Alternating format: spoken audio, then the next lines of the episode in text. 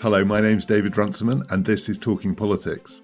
Today, we're going to be talking about two countries whose politics is in a serious state of flux Germany and Italy. Talking Politics is brought to you in partnership with the London Review of Books, a literary magazine full of politics and a political magazine full of literature. Listeners can subscribe at a special rate of just £1 an issue by using the URL lrb.me slash talk. That's lrb.me slash talk.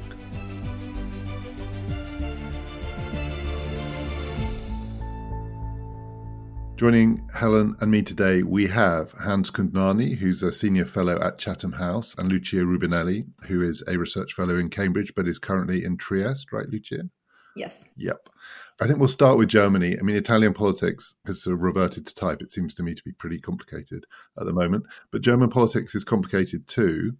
So, hence, we now know the name of the person who's not necessarily going to succeed Angela Merkel as the candidate for the CDU in the next elections, but is currently the leader of the party. That's right, isn't it? Armin Laschet. Yes. So just tell us a bit about him and also just a bit about that dynamic, because I think people outside Germany, it's one of the things we find hardest to understand in that we keep discovering the name of the person who is quote unquote succeeding Angela Merkel, and then that person doesn't succeed Angela Merkel.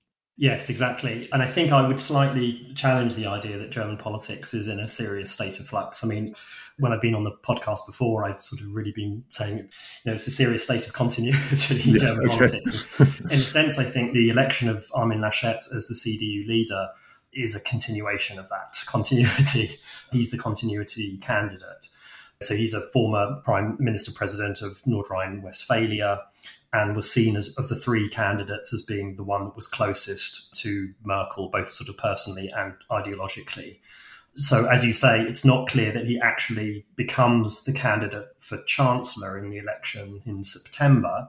In fact, lots of people think that the fact that he got elected as party leader increases the chances that Markus Söder, the Bavarian Christian Democrat leader, will become the candidate. But if he were to become the candidate, it would represent very much a continuation of what I call the Merkel consensus, this kind of centrist consensus embodied by Merkel that has dominated German politics for the last 15 years.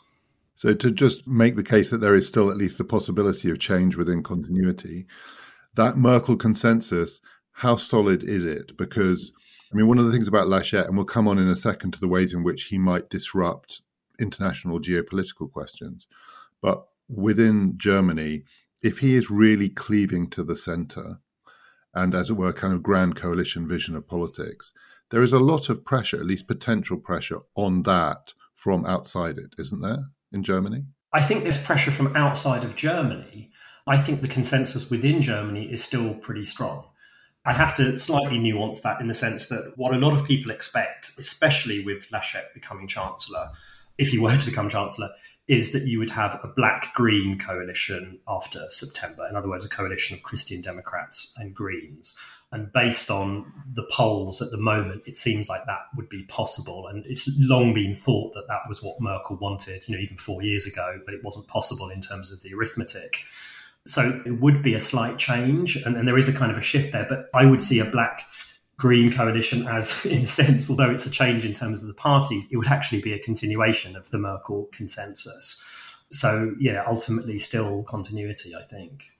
Yeah, I mean, I think that the issue in German politics that arose after the last election was about executive formation after the election and the length of time that it took for Merkel to construct a coalition. You know, she first tried the Jamaica coalition, which is the same parties that Hans has just said, plus the Free Democrats, and the Free Democrats ultimately pulled the plug on those negotiations.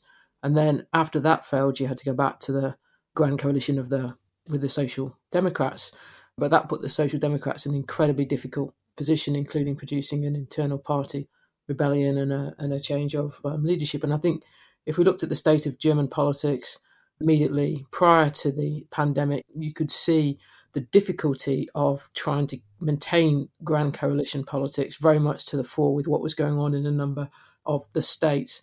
What's happened during the pandemic is that the Christian Democrat position's been strengthened, at least I'd say, in the first six months of it, because Merkel was seen to do so well and Germany was seen to do so well, but Merkel's leadership was seen to do so well. But I think in terms of German domestic politics, the question is really is has the pandemic shifted things such that things are not as difficult about coalition formation because of the simultaneous weakness of the Christian Democrats and the Social Democrats as they were before the pandemic started. And if it has changed, it will be because the Christian Democrats are now in a stronger position than they were. And given that, it also seems to me at least puzzling the thought that the first major European country that might see the Green Party in power represents continuity. Does that really represent continuity? I mean, that, if nothing else, suggests that green politics is not what it used to be, or maybe not even what it seems. If what would have seemed maybe 10, 15 years ago like a really important shift, at least potential shift, now in German terms comes to represent a form of grand coalition continuity. Do the Greens not make a difference? That's a really interesting question. I think the German Greens are a little bit different from some Green parties in other countries. I think it's true that they're not what they used to be, but it's also that they were never quite what people thought they were. At the beginning, when the Greens emerged in the late 70s, early 80s, it was really not clear actually that this was a left wing party. It was this eclectic mixture of strange characters from across the political spectrum, including the far right. It then sort of coalesced in the 80s into a centre left party with you know particular positions around you know foreign policy and environmental policy that set it apart from the social democrats but was very much the natural coalition partner for the social democrats. Since then it's evolved again and it's become particularly on economic policy very centrist even as the other parties particularly the christian democrats have also moved on environmental policy so, you know, Wolfgang Streeck has this great line, which I, you know, I think there's something to it, that the Greens are the vegetarian section of the Christian Democrats. And certainly on economic policy, they're not at all a sort of radical left wing party. They're very much the party of affluent Germans in the southwest, but with a sort of environmental conscience.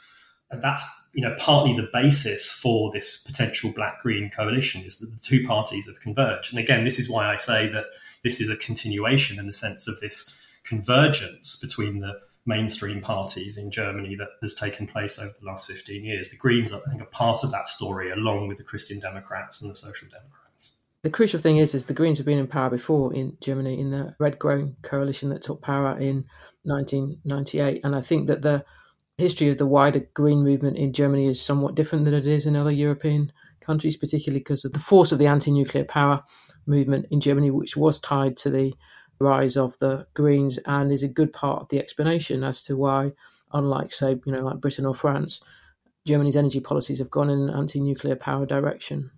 Yeah, and the fact that I forgot that earlier coalition is evidence that it's maybe not the seismic shift that I was pretending that it was going to be. And, uh, you know, on foreign policy, we might want to come back to this later, but on foreign policy, the Greens are quite interesting because, you know, there's a certain current within the Greens that is broadly pacifist for want of a better term. But there's another current of the Greens, very much embodied by Joschka Fischer, foreign minister in that red green coalition, which is, I think, probably the closest thing there is in German politics to the neocons. So, you know, again, they're very different from what one might imagine a Green Party to be. So, before we do the foreign policy and geopolitical questions, one more question about the domestic. The Alternative for Deutschland, the AFD, where is that energy now? Just as a movement, but also as a form of opposition to centrism. And the AFD has shifted its position. I mean, it's morphed into various different kinds of opposition, or rather, it's found different hooks for the kind of opposition it wants to drive. Where is it now? I think the AFD has been the product of this centrist convergence embodied by Merkel. And even the name, the AFD, the alternative for Germany, is a direct response to Merkel's statement that there is no alternative to her policies. So the AFD, I think, has grown and emerged against the background of the Merkel consensus what's very interesting is that it's kind of reinvented itself a couple of times. You know, it started out as a, a party that was really opposed to Merkel's policies on the eurozone, in particular the bailouts of Greece, and then it seemed to be in trouble. And then the refugee crisis came along in 2015, and it reinvented itself as a more straightforwardly far right party centered on, on issues around immigration, Islam, and so on. And now we're at this moment where, against the background of the pandemic, as Helen was saying, you know, Merkel has been seen as being quite competent. It strengthened her position in the polls. And the AFD is seen again as being in a, in a little bit of a crisis. And some people, I think, are, are hoping that populism, not just in Germany, but across the world, has been discredited by the pandemic. I think what's more likely to happen is that the AFD reinvents itself again. And as I say, there is a precedent already for this in, in Germany. You can already see this, happening. So, in other words, you get a, a new kind of populism that links some of the older issues that the AFD has been mobilizing on the basis of. In particular, I can imagine that a lot of the questions around the euro may now re-emerge in the context of the recovery fund and questions around, you know, the fiscal rules and, and so on. That combined, though, with a whole new set of issues related to the pandemic, and you see signs of this already. The, the AFD talks, you know, one of its slogans, its new slogans, is "Stop the Corona Dictatorship." So you can see how there's a new set of issues that they can mobilise on the basis of around the restrictions, a whole set of questions around vaccines. There's this term vaccine nationalism going around and so you, you could imagine a new third iteration of the AFD that combines some of these older themes with new themes that are specific to the sort of post pandemic moment. And could it include, if we are looking at a, a CDU Green coalition, the thing that I suspect is going to emerge across the Western world over the next decade, which is politicians attempting to coalesce anti environmental sentiment.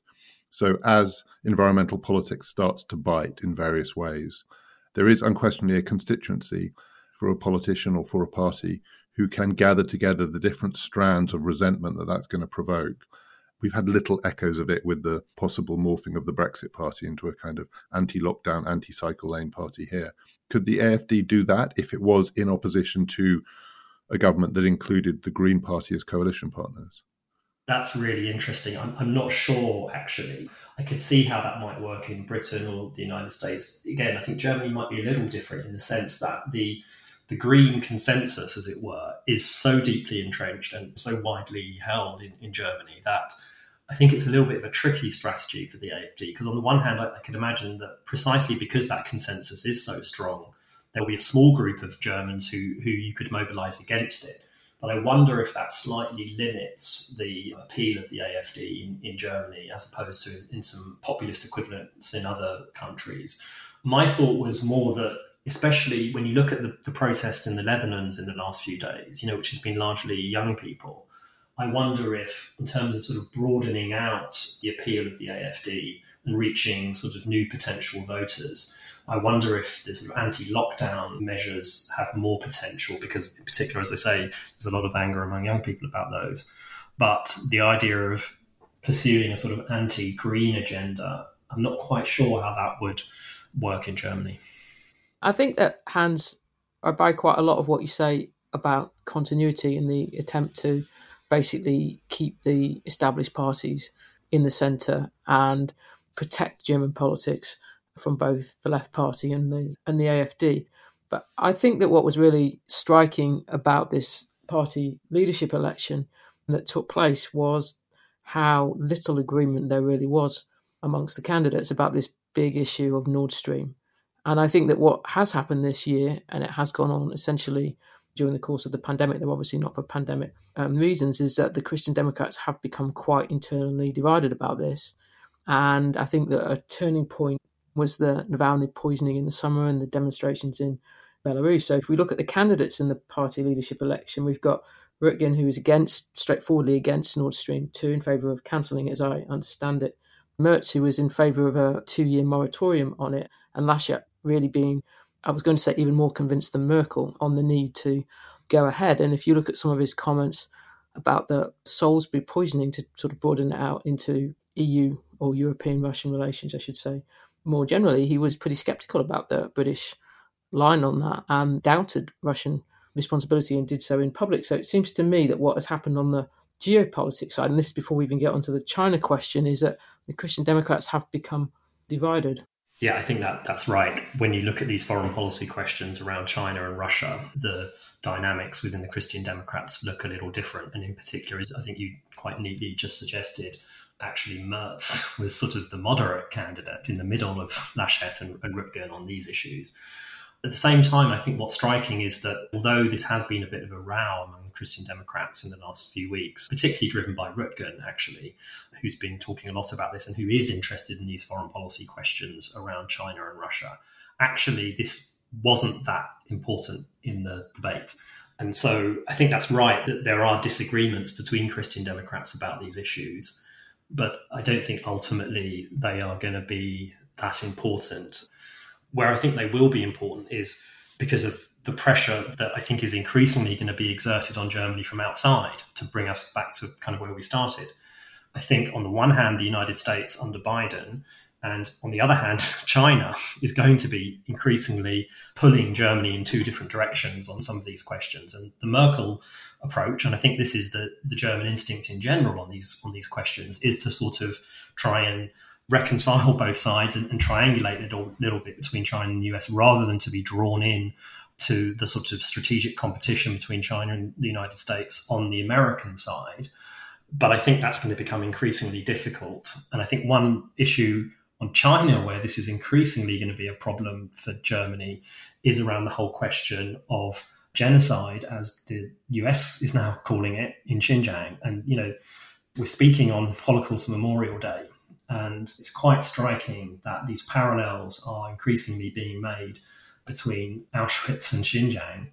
Um, and I think that's going to be increasingly a problem for Germany and above all for Volkswagen, the iconic German company, which has a plant in Xinjiang and also obviously has a, a history going back to Nazism, which makes this particularly uh, difficult for them to deal with. I wonder what you think, Hans, about the way in which the China issue might play out in terms of domestic coalition formation, because it seems to me that there's been quite a lot of noises coming out of the Greens that have been pretty critical about Merkel and China policy and the EU China investment deal in particular. So is it the case that it's possible that actually the thing that looks relatively stable, albeit it's always having to keep these disruptive forces out and was struggling before the pandemic to do so, is actually now going to be unsettled by the geopolitical forces that the Merkel government struggled with through the entire Trump presidency and indeed treated in some sense as an existential disaster for Germany. Yeah, that's really interesting, and and, and I, I, agree that that could potentially be one of the difficult issues um, between the Christian Democrats and the, and the Greens. Were they to be in a position in September to, to form a coalition? Again, though, I think my instinct would be I find it difficult to imagine that it would be a deal breaker in the.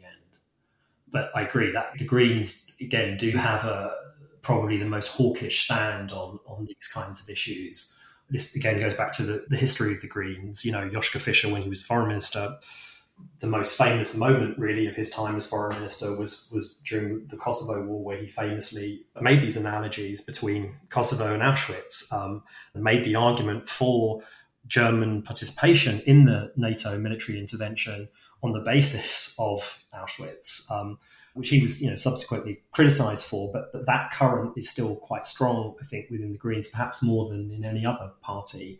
They almost see themselves as the conscience of Germany in that sense, and I, and I agree that could be a, a, source of tension with the Christian Democrats in, in the coalition negotiations. Before we bring in Lucia and Italy, which I think really is in a state of flux, one more question, Hans. There's quite a lot of coverage in the British newspapers. Actually quite a lot of coverage today about public opinion in Germany. So we've been talking about these questions relatively speaking, as high politics. But there does seem to be quite a lot of evidence that anti-American sentiment in Germany, which was always has always been quite strong during the Trump years, has really sort of gone through the roof, and that the assumption in places like the UK that a Biden presidency will kind of restore a certain kind of familiar normalcy in European American relations. In Germany, the level of anti American feeling is so high that there isn't obvious evidence that that's the case. And it's not just about Trump, that clearly has a lot to do with Trump. But America is, for many Germans, not an ally anymore. I think that's right, David. Um, but I think anti Americanism has a long history in Germany and it fluctuates wildly. You know, if you think back, for example, to the 60s, um, there was a lot of anti Americanism at that time. Then, you know, during the Bush era, there was a lot of anti Americanism. things changed dramatically when Obama became president, and then it shot up again to even higher levels after Trump became US president. It is a little different this time. I think the shock of Trump was a little different to the shock of Bush, and I think there is a sense that um, that you can't go back somehow in the way that people hoped you you might do after Obama became president. But ultimately, I think in the end, the sort of rising and falling levels of anti Americanism in Germany are not really what drives this, the Germany US relationship, I mean. Uh, I think ultimately it's more sort of structural, as it were. And I, and I think the, the key factor is, is more that I think Germans don't just, they simply don't believe anymore that they need the United States in the way that they did during the Cold War. They don't feel threatened. They don't really feel they need the US security guarantee for protection against um, Russia. And so I think actually the, the question around the relationship with the US, and in particular around these security questions, becomes more of a question of you know how committed is germany to other european countries that do feel threatened by russia particularly obviously poland and the baltic states because as they germans don't believe probably rightly that russia will ever attack germany so it really becomes a question of, of their commitment to other European countries rather than um, you know their, their own uh, threat perceptions and, and national interests. Talking Politics is brought to you in partnership with the London Review of Books. Jewelry isn't a gift you give just once. It's a way to remind your loved one of a beautiful moment every time they see it. Blue Nile can help you find the gift that says how you feel and says it beautifully with expert guidance and a wide assortment of jewelry of the highest quality at the best price. Go to BlueNile.com and experience the convenience of shopping Blue Nile, the original online jeweler since 1999. That's BlueNile.com to find the perfect jewelry gift for any occasion. BlueNile.com. So, Lucia, if we turn this to Italy, some of what we've been talking about there is clearly very different, including the sort of continuity of coalition building. But there are also echoes. Above all, um, whether populism has been turned away or whether populism has many avenues to come back. So in Italy, we are really in the eye of the storm in that Giuseppe Conte, the prime minister, resigned yesterday. Am I right? Yes. And he's got 72 hours to try and come back. So we're halfway through his period to try and reassemble a government. I don't quite know how. Can he do that? Well, no. um, okay, good. I always like a good straight answer.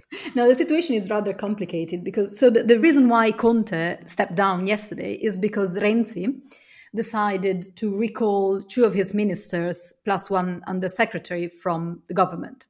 In a sense, this was a long announced crisis. But the reason, so the reason why it happened now is threefold, or at least that's the reason that Renzi gave. So he said that he no longer shares the method that the government and especially the, the Prime Minister Conte is using.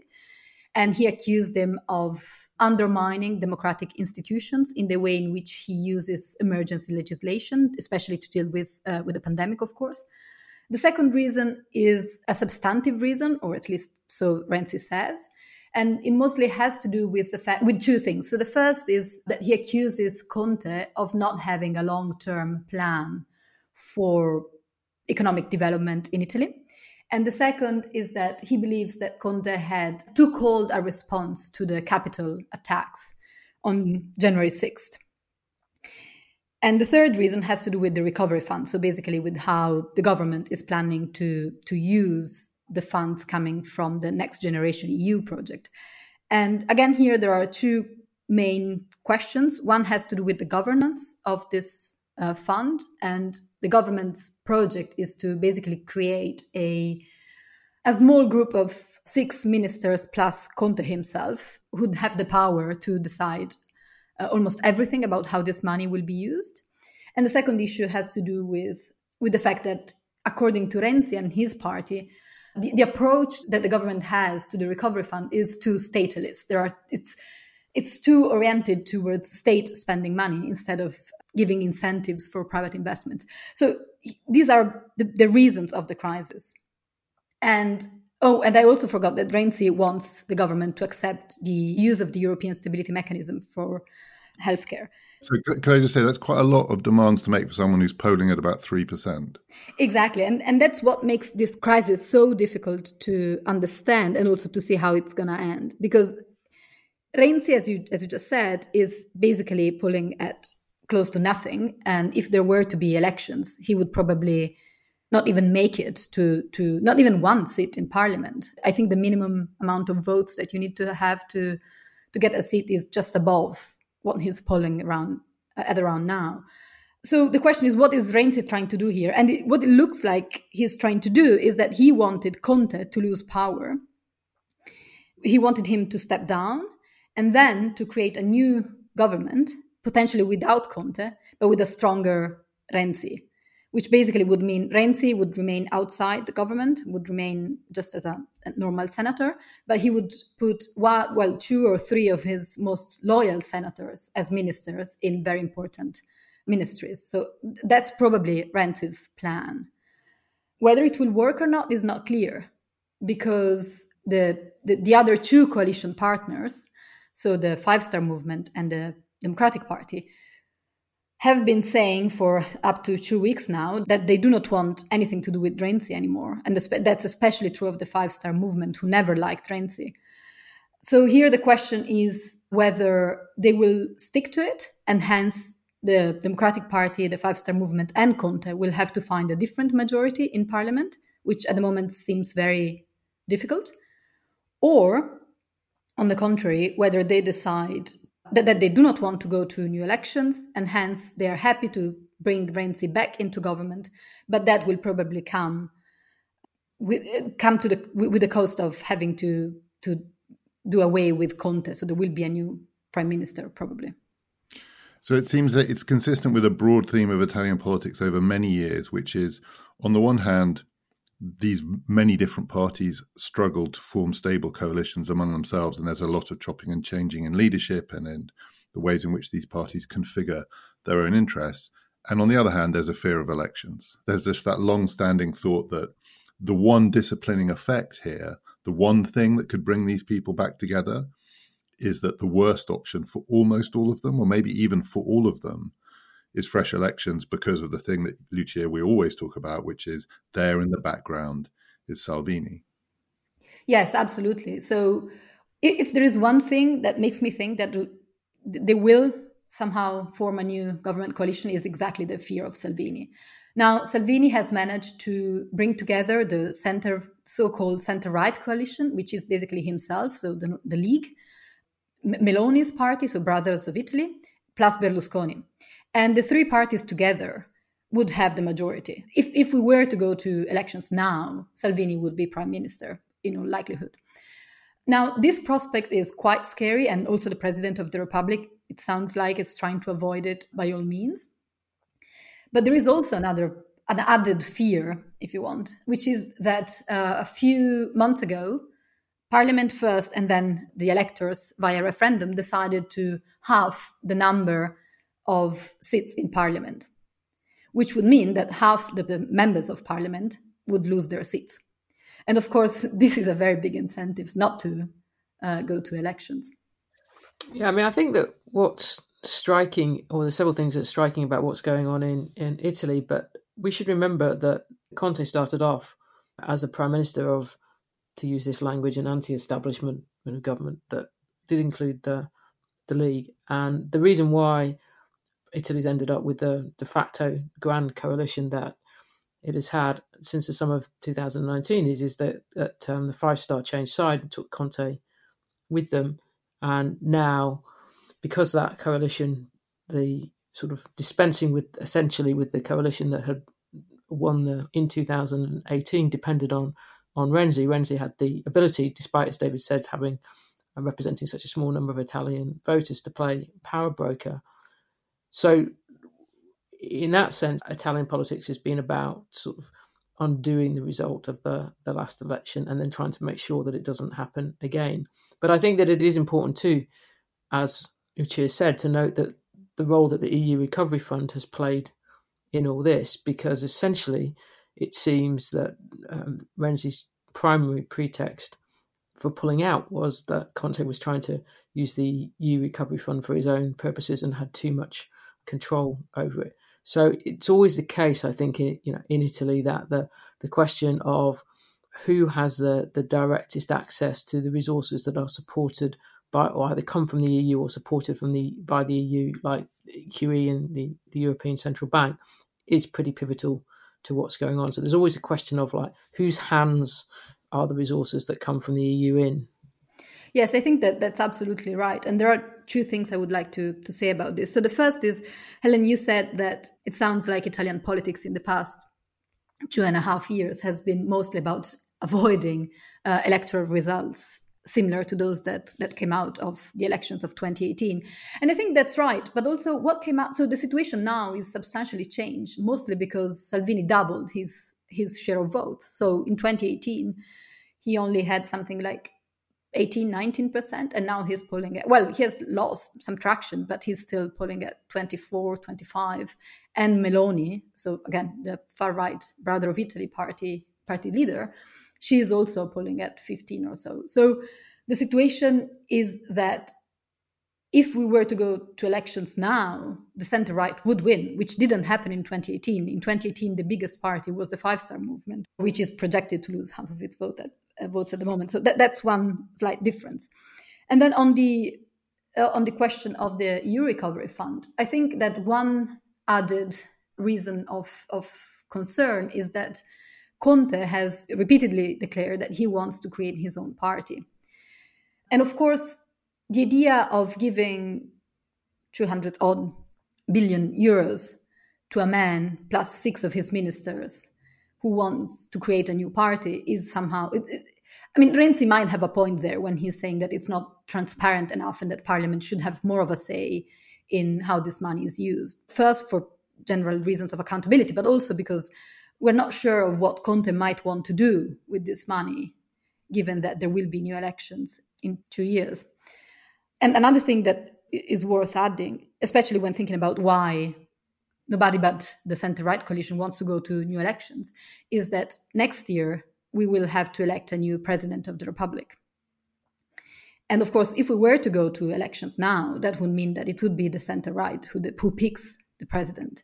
And Salvini already said that his candidate would be Berlusconi. Now, it's not entirely clear whether this is possible given all of his problems with uh, penal justice. But nonetheless, it is a worrying idea. And how much of this has to do with what's happened to Conte himself? Because my memory of when we first talked about this is he became prime minister as a kind of stopgap, and his job was to hold together the Five Star and League government by being neither and somehow stopping them from squabbling and falling out. Uh, but he, you know, he he was a surprise in some ways, and he didn't have a huge sort of political profile. And the pandemic has changed that. So, you know, he he had a good six months until he had a bad six months. But all these worries now about him accumulating all this power, creating his own personal political party, having 200 billion euros at his disposal, it's quite a transformation in a couple of years for someone who was initially a kind of placeholder prime minister. Yes, it is a, transfer, a transformation, and I think that nobody was expecting it in the sense that, as you said, when his name was first made, was just because he seemed to be this sort of invisible political personality that could act as a placeholder. He was uh, neither one thing nor the other. That was no, point. exactly. And, and the idea was that there would be two vice prime ministers, if you remember, and one was Salvini and the other was Di Maio, so the leader of the Five Star Movement.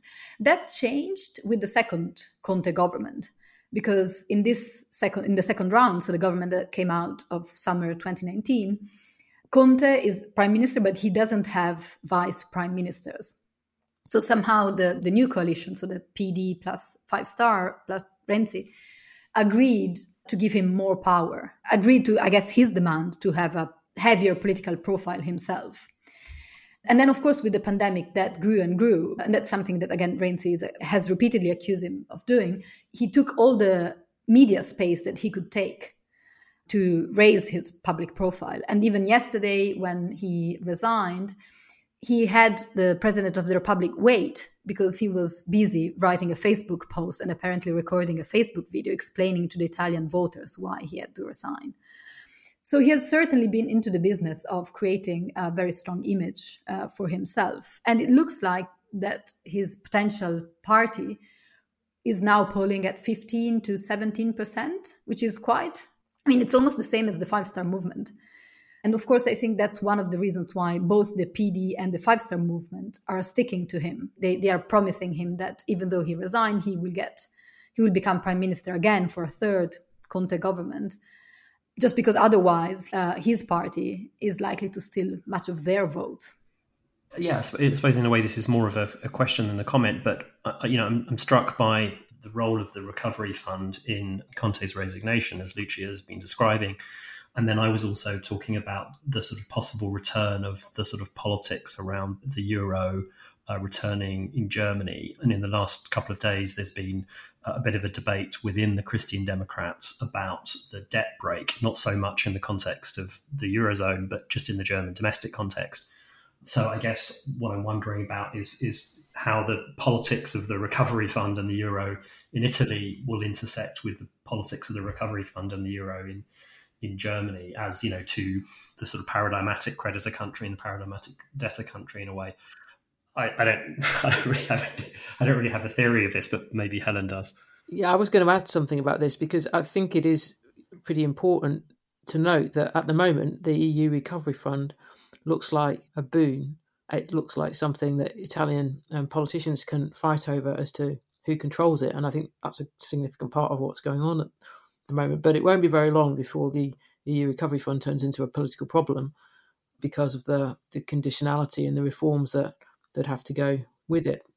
Once plans for how spending this money is submitted, and it's come out in the last few days that the Commission is even unhappy with the German government's plans about how it's going to um, spend this money. And as we know, what's happened with the the various governments that have been in power, and I don't mean by this the the Five Star no, Liga coalition, but going back to Renzi's government, they end up in fights with the Commission and needing to push back for domestic reasons quite strongly about the Commission's demands for reform because it's very difficult to pursue these reforms um, through the Italian um, Parliament. So, in one sense, I think that we can expect that Italian politics around the relationship with the EU and EU's resources to go back relatively quickly to something that it was before the recovery fund came about.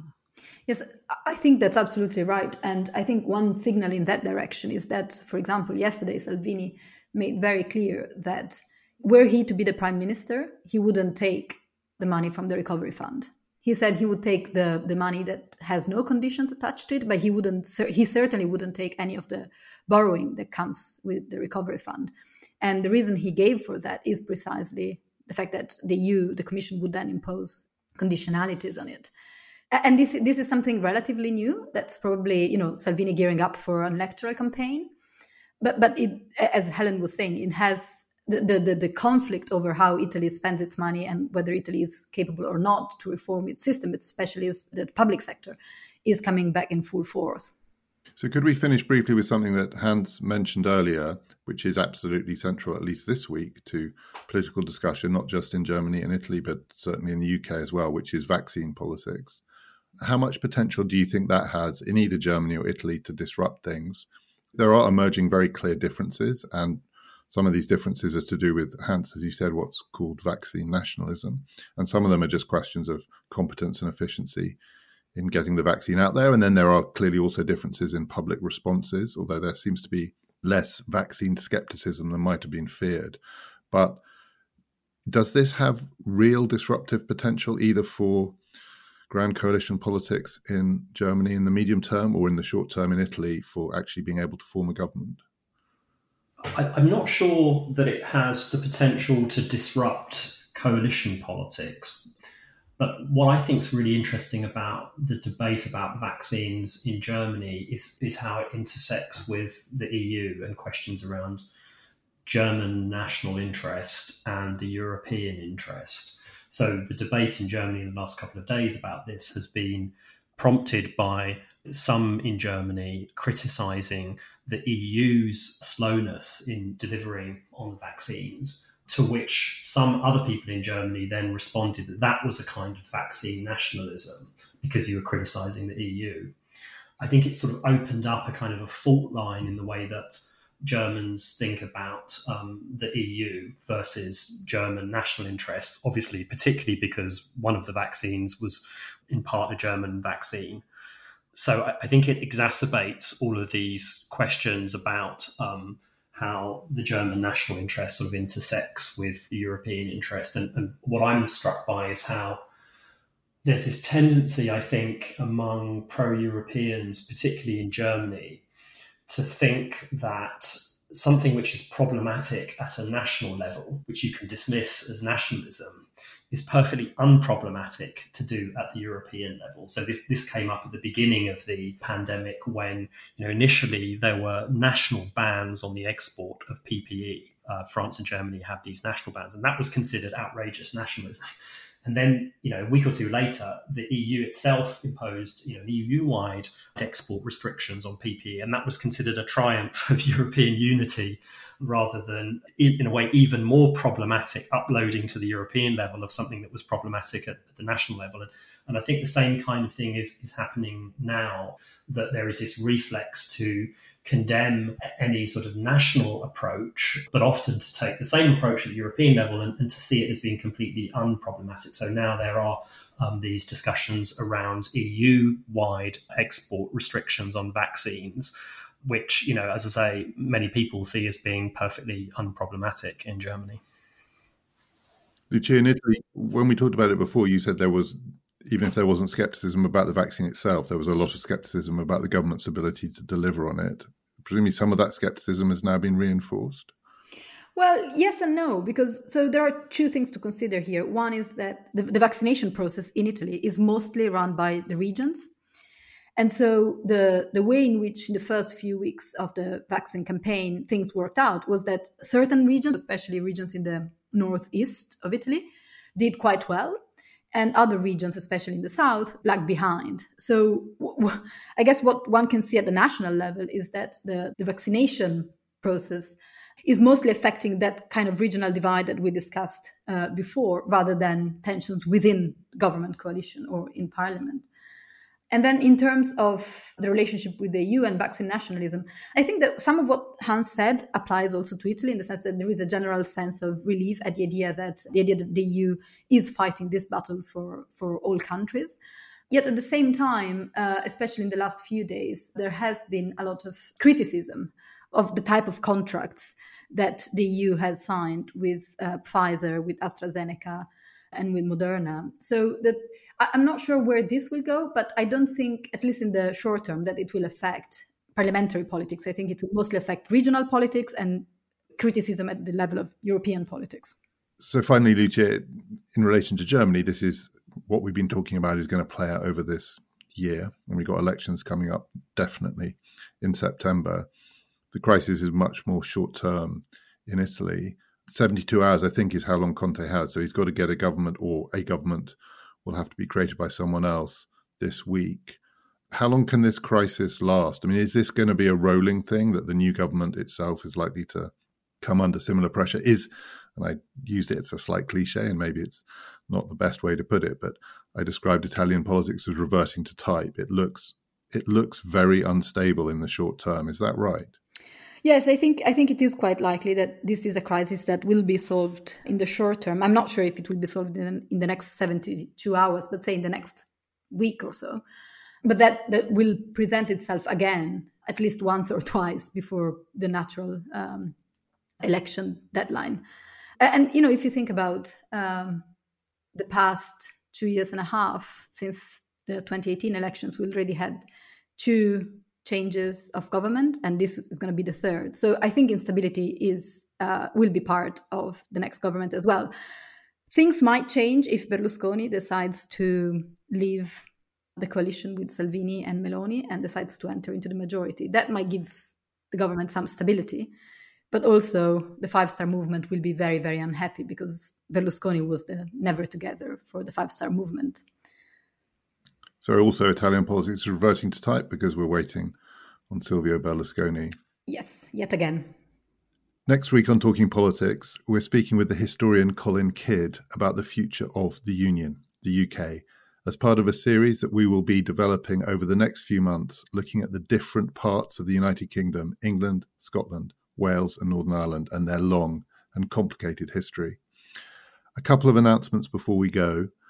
The new series of History of Ideas begins next Tuesday. We're going to put the first episode out on Talking Politics as well as on our separate stream, History of Ideas. But after that, if you'd like to hear the remaining 11 episodes, you'll need to subscribe to History of Ideas wherever you subscribe to Talking Politics. And from next week, we're going to be offering the opportunity for anyone who'd like to take it up to listen to Talking Politics without the discussion being interrupted by ads in the middle. How to do this will be appearing soon in our show notes, but don't worry, I promise you it's not complicated and we will be really grateful for your support. My name is David Runciman, and we've been talking politics.